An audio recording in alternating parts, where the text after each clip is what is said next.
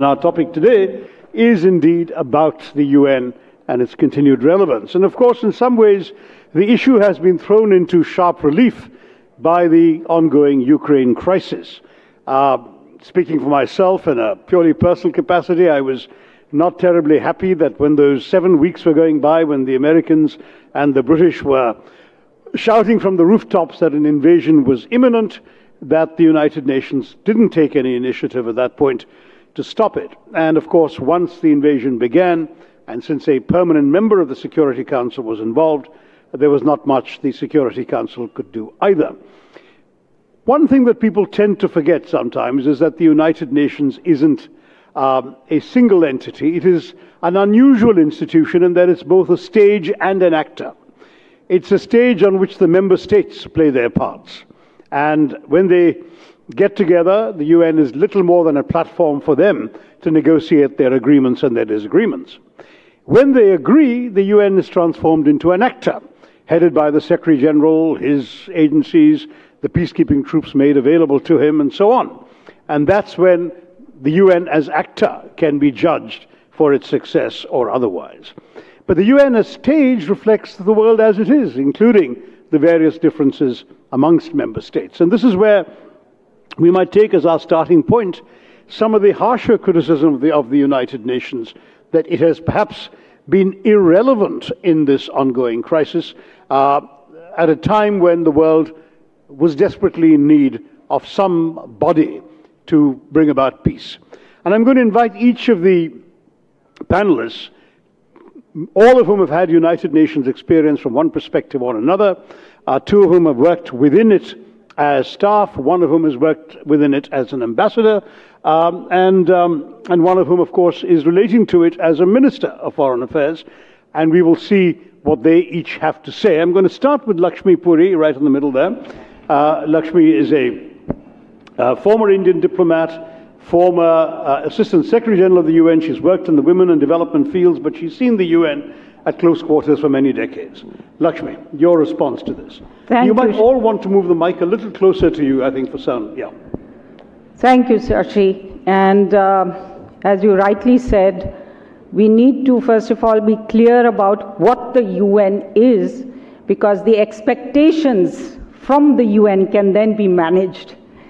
Uh, so the first thing is that there have been a series of crises First, the COVID 19, the World War III like devastation that it caused, the hammer blows from that. Then we have had the Afghanistan uh, crisis.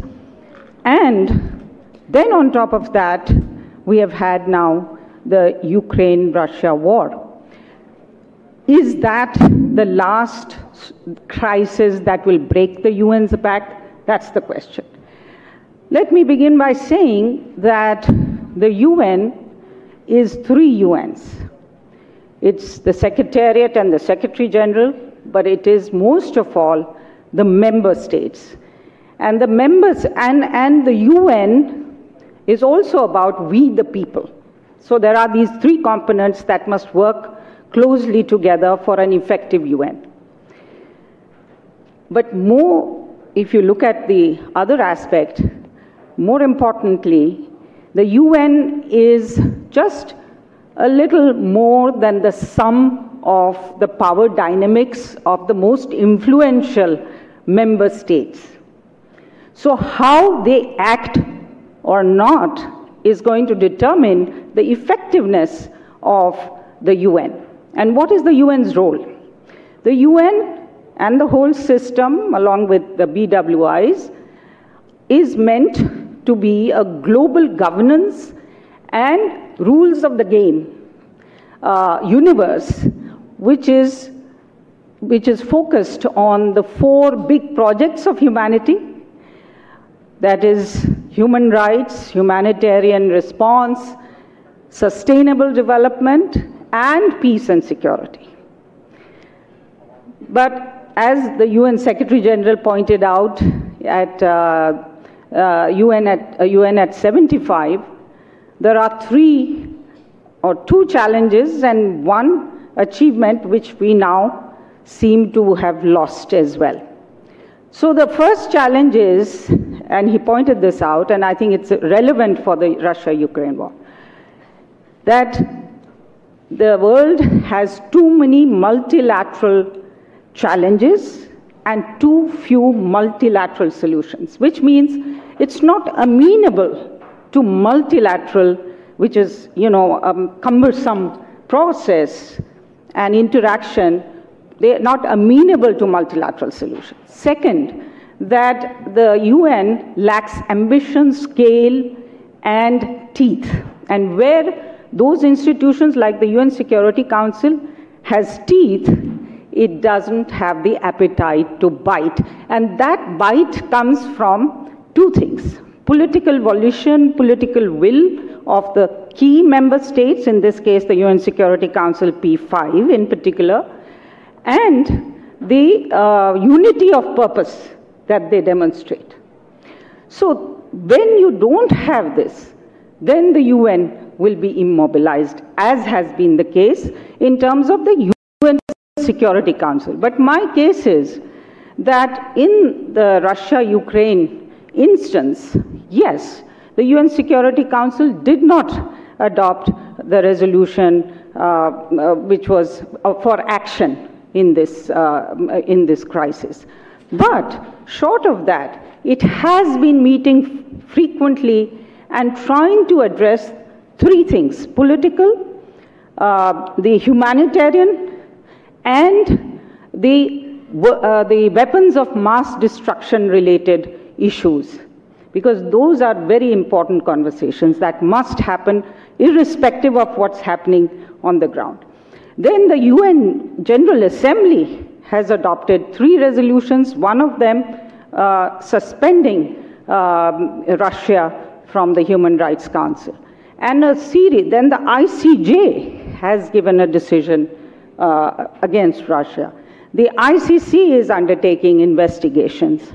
Then num- the IAEA has passed a number of resolutions on nuclear safety and security, and so on. So the whole UN ecosystem has come together to, in a way, uh, weigh in on this crisis and support the pivotal role of the UN to provide humanitarian assistance, but also to act as a brake on some of the uh, concerns that are, uh, are humanities concerns with regard to this. Thank and you. one, one last point I would like to make is that UN Secretary General's role. And uh, I think uh, you rightly referred to the concern of the former uh, UN officials like you and me and others who have written that, we that the UN risks um, not only irrelevance but extinction.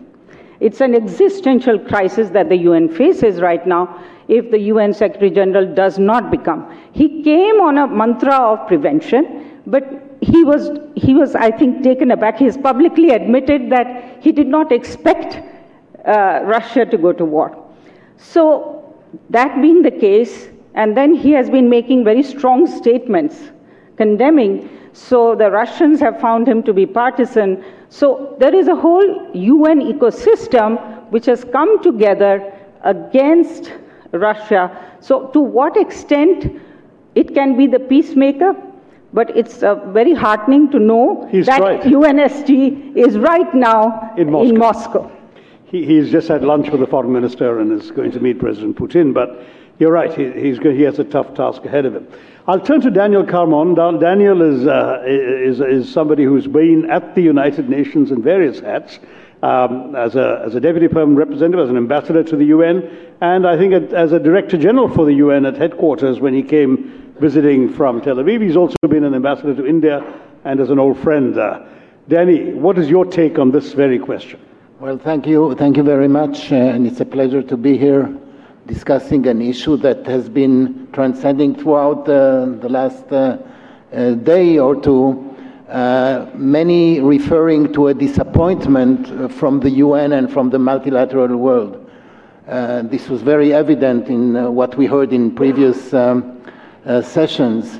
I think that the automatic and just response to the question is the UN less and less relevant? The UN less and less relevant is the, the, the, the automatic question is, of course. That's the short one. Hmm. The longest one must take into consideration and understanding, and Lakshmi explained, gave a background of what the UN is all about. The UN is not one, and like you said, it's not one entity with one message.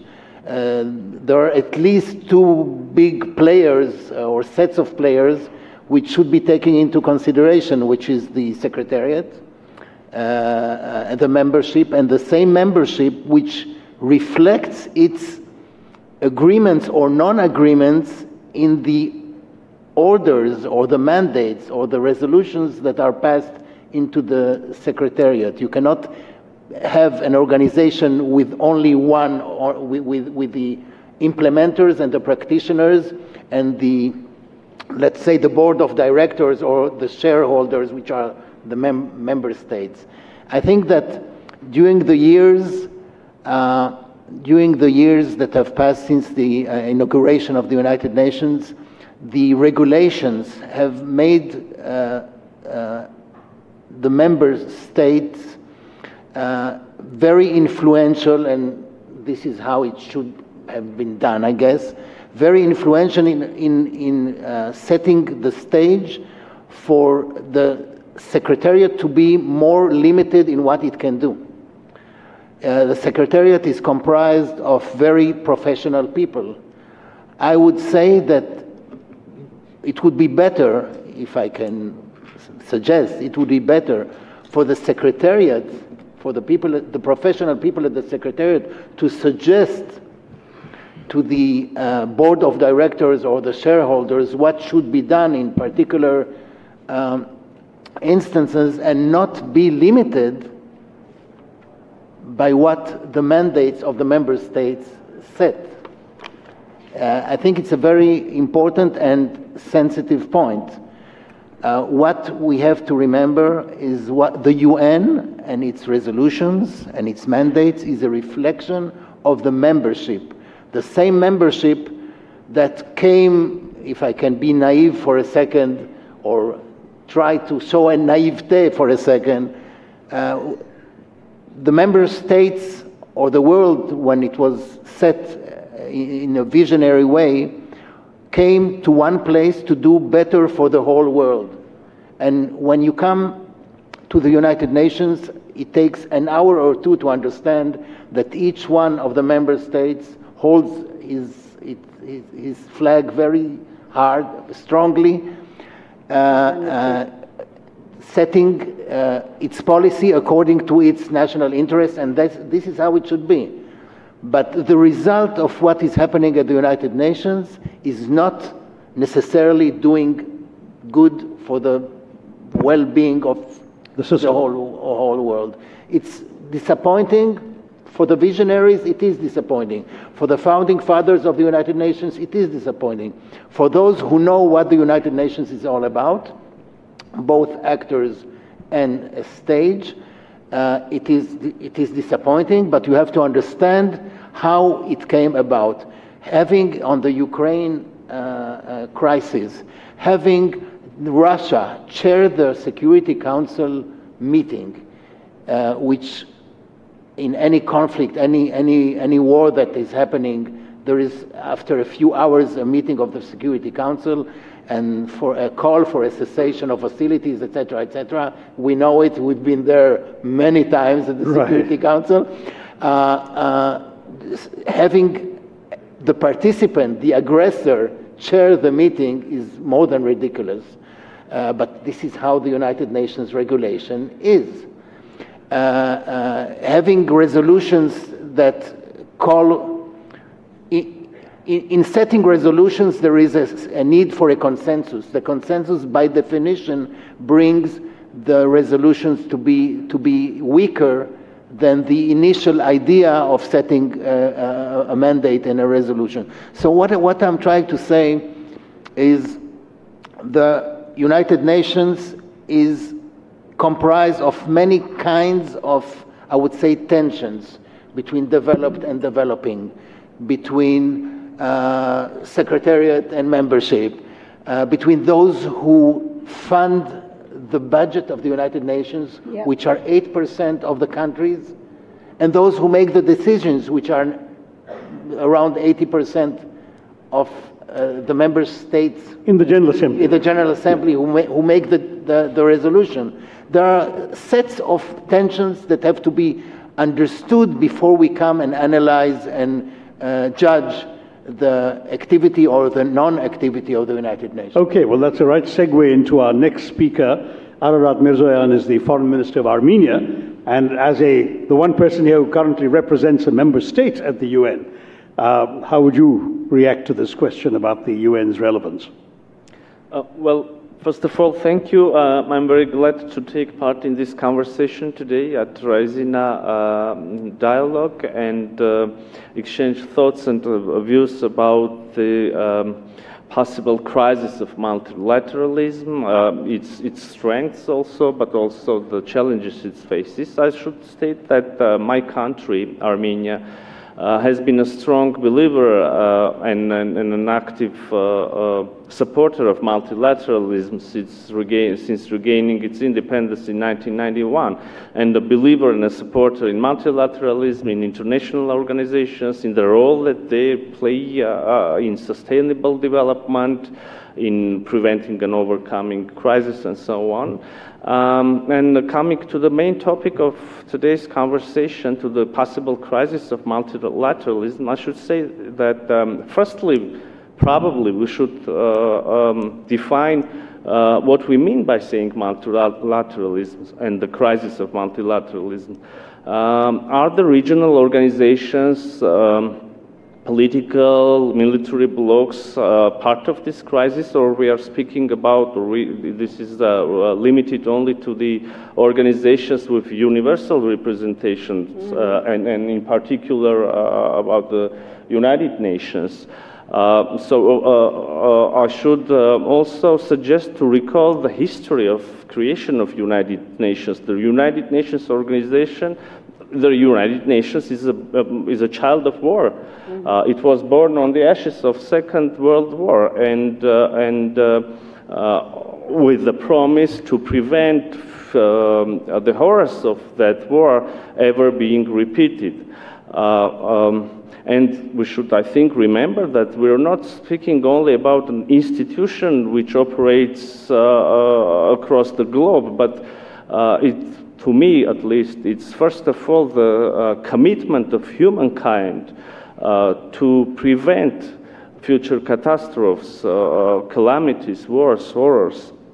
Unfortunately, I should of course say that uh, during the uh, seven decades of the existence of the United Nations, including the Security Council, we have been witnessing wars, calamities, catastrophes. So, uh, is this enough to assume that um, the United Nations has overlived its purpose? Uh, I think no. I think no. Uh, and and uh, uh nowadays, when the world challenges uh, huge, um, faces huge challenges, starting from COVID-19 pandemic and global um, climate change to new military clashes we should uh, remain, um, uh, we remain, we should keep the uh, system of uh, multilateral uh, diplomacy, uh, but also at the same time, I think that we should understand that the organization, the system should not keep working in a business as usual mode. Mm-hmm. We should also understand that the system needs reforms, and, and, and we should also as a humanity, as a mankind, united, we should rethink and probably suggest new, uh, new, new ways of acting, of operating the system. Can you suggest a way? One example.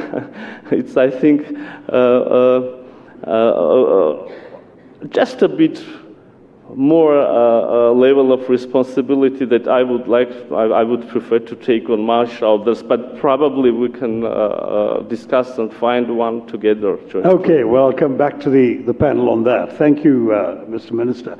Jane, uh, Jane Holl Lute is somebody who's seen the UN both from the inside and from the outside. She's been an Assistant Secretary General of the United Nations. We worked together many years ago. And she's also been a senior official of the US Department of Defense. Is that right? Homeland Security. Homeland Security. Well, uh, keeping keeping the U.S. Uh, safe from terrorism. So she knows peace and security issues. You must have watched what's going on in the war, which more than uh, amateur interest. Tell us, Jane, how do you see the UN's role so far, and what should it be doing? Uh, thanks, Shashi. And I should say I'm speaking in only a personal capacity here. And I am I am an unapologetic advocate for the United Nations. Um, and I and I don't apologize for that. In fact, I feel strongly about it. If we didn't have it, we would have to invent it. The UN is is irrelevant compared to what? I mean, let's talk about the world in 1945 when the UN was founded.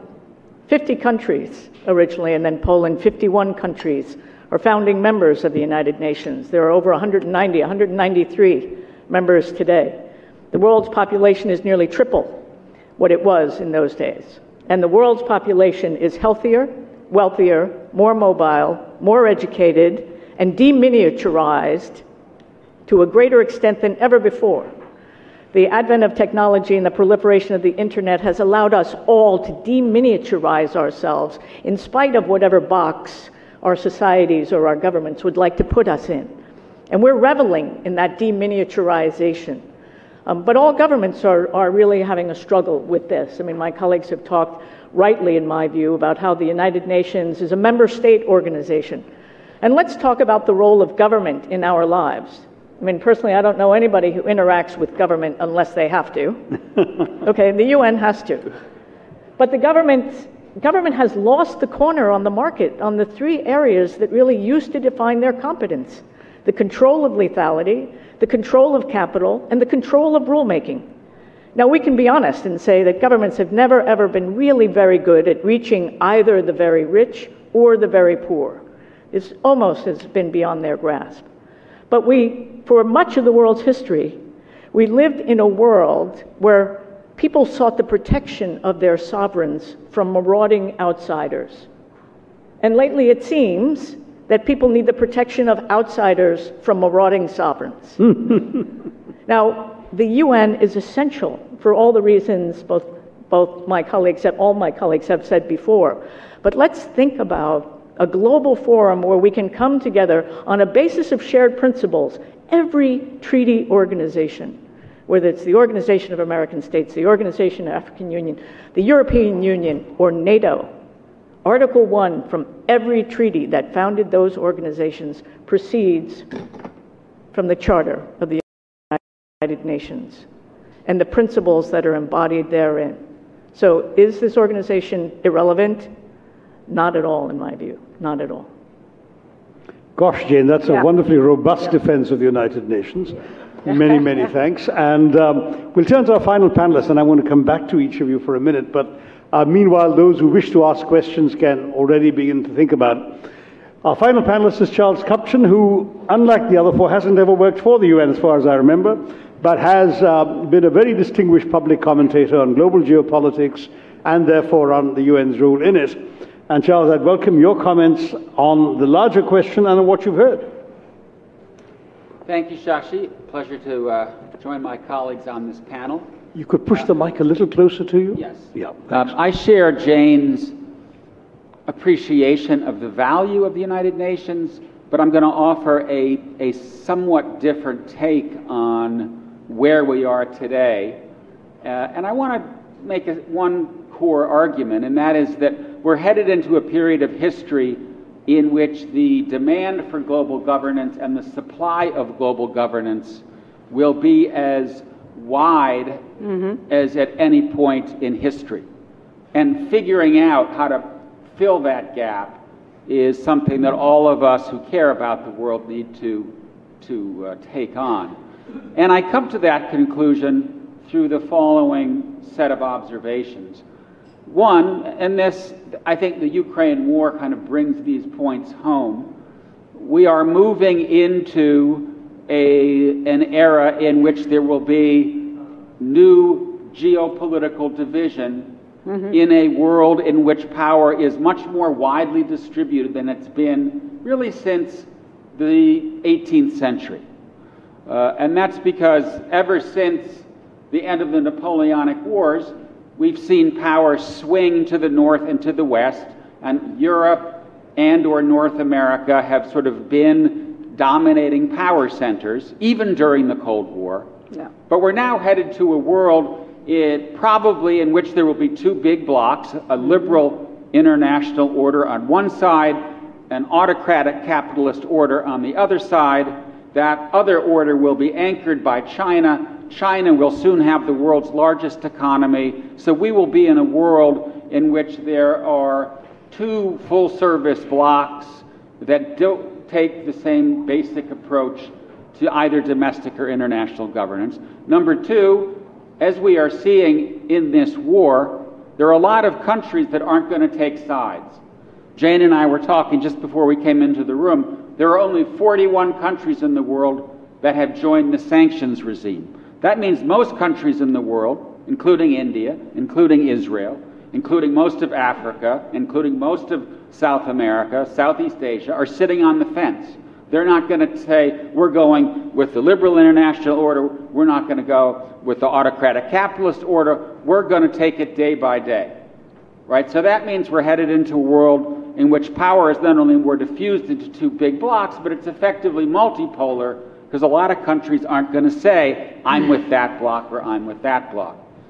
Third observation even though I'm bullish about the strength and durability of the liberal international order, it ain't what it used to be.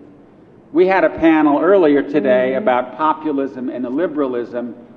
This is here to stay, right? We're looking at a, a kind of more polarized, more difficult, more dysfunctional liberal democratic West than we are used to. And the United States, which has been the main driver of liberal multilateralism since World War II, is going to have trouble playing that role when it's almost impossible for the foreseeable future to get any significant treaty ratified by the U.S. Senate. Absolutely. And that's simply because the political landscape has changed.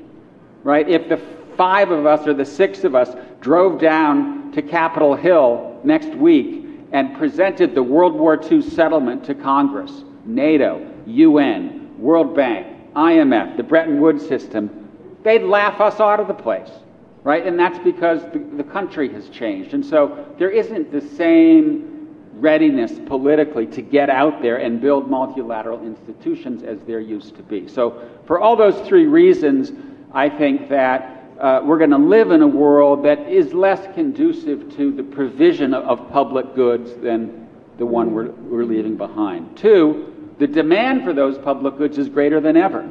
And that's simply because we are ir- irretrievably, inescapably interdependent.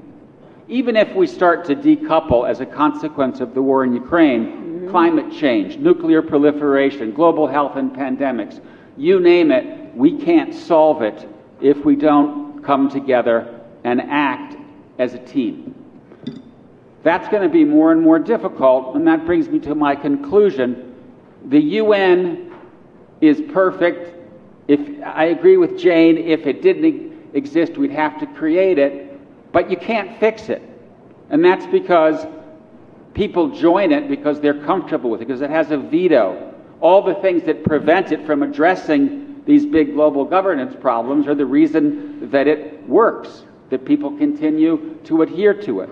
And so we can reform it here and there, but we're not going to be able to reform it in a way that fundamentally addresses the underlying sources of the problem.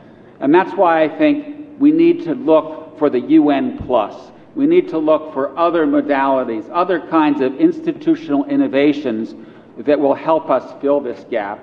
My personal preference is to start building what I would call concerts small groups of countries that come together to tackle global problems that cuts across ideological dividing lines because we are going to have to talk to Russia, whether Putin is a war criminal or not.